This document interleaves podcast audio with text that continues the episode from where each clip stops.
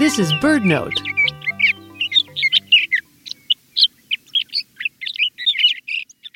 This glorious song rings out every spring from tracts of sagebrush throughout the West. A male sage thrasher is proclaiming his territory.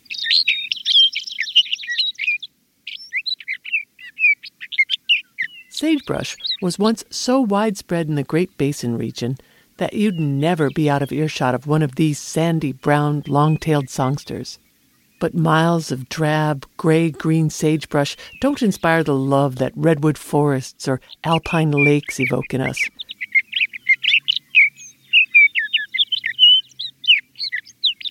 The dry land that sagebrush inhabits proves to be superb for agriculture if water, that magical ingredient, is added. When irrigation became available through the Bureau of Reclamation, huge areas of sagebrush were turned into alfalfa and potato farms. Drive through much of this area now, and you'll hear only sprinklers.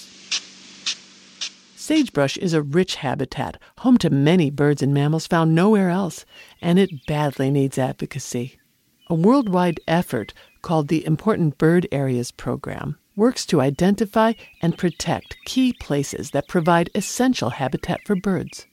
Discover ways you can connect with the program and the sage thrasher when you come to birdnote.org. I'm Mary McCann.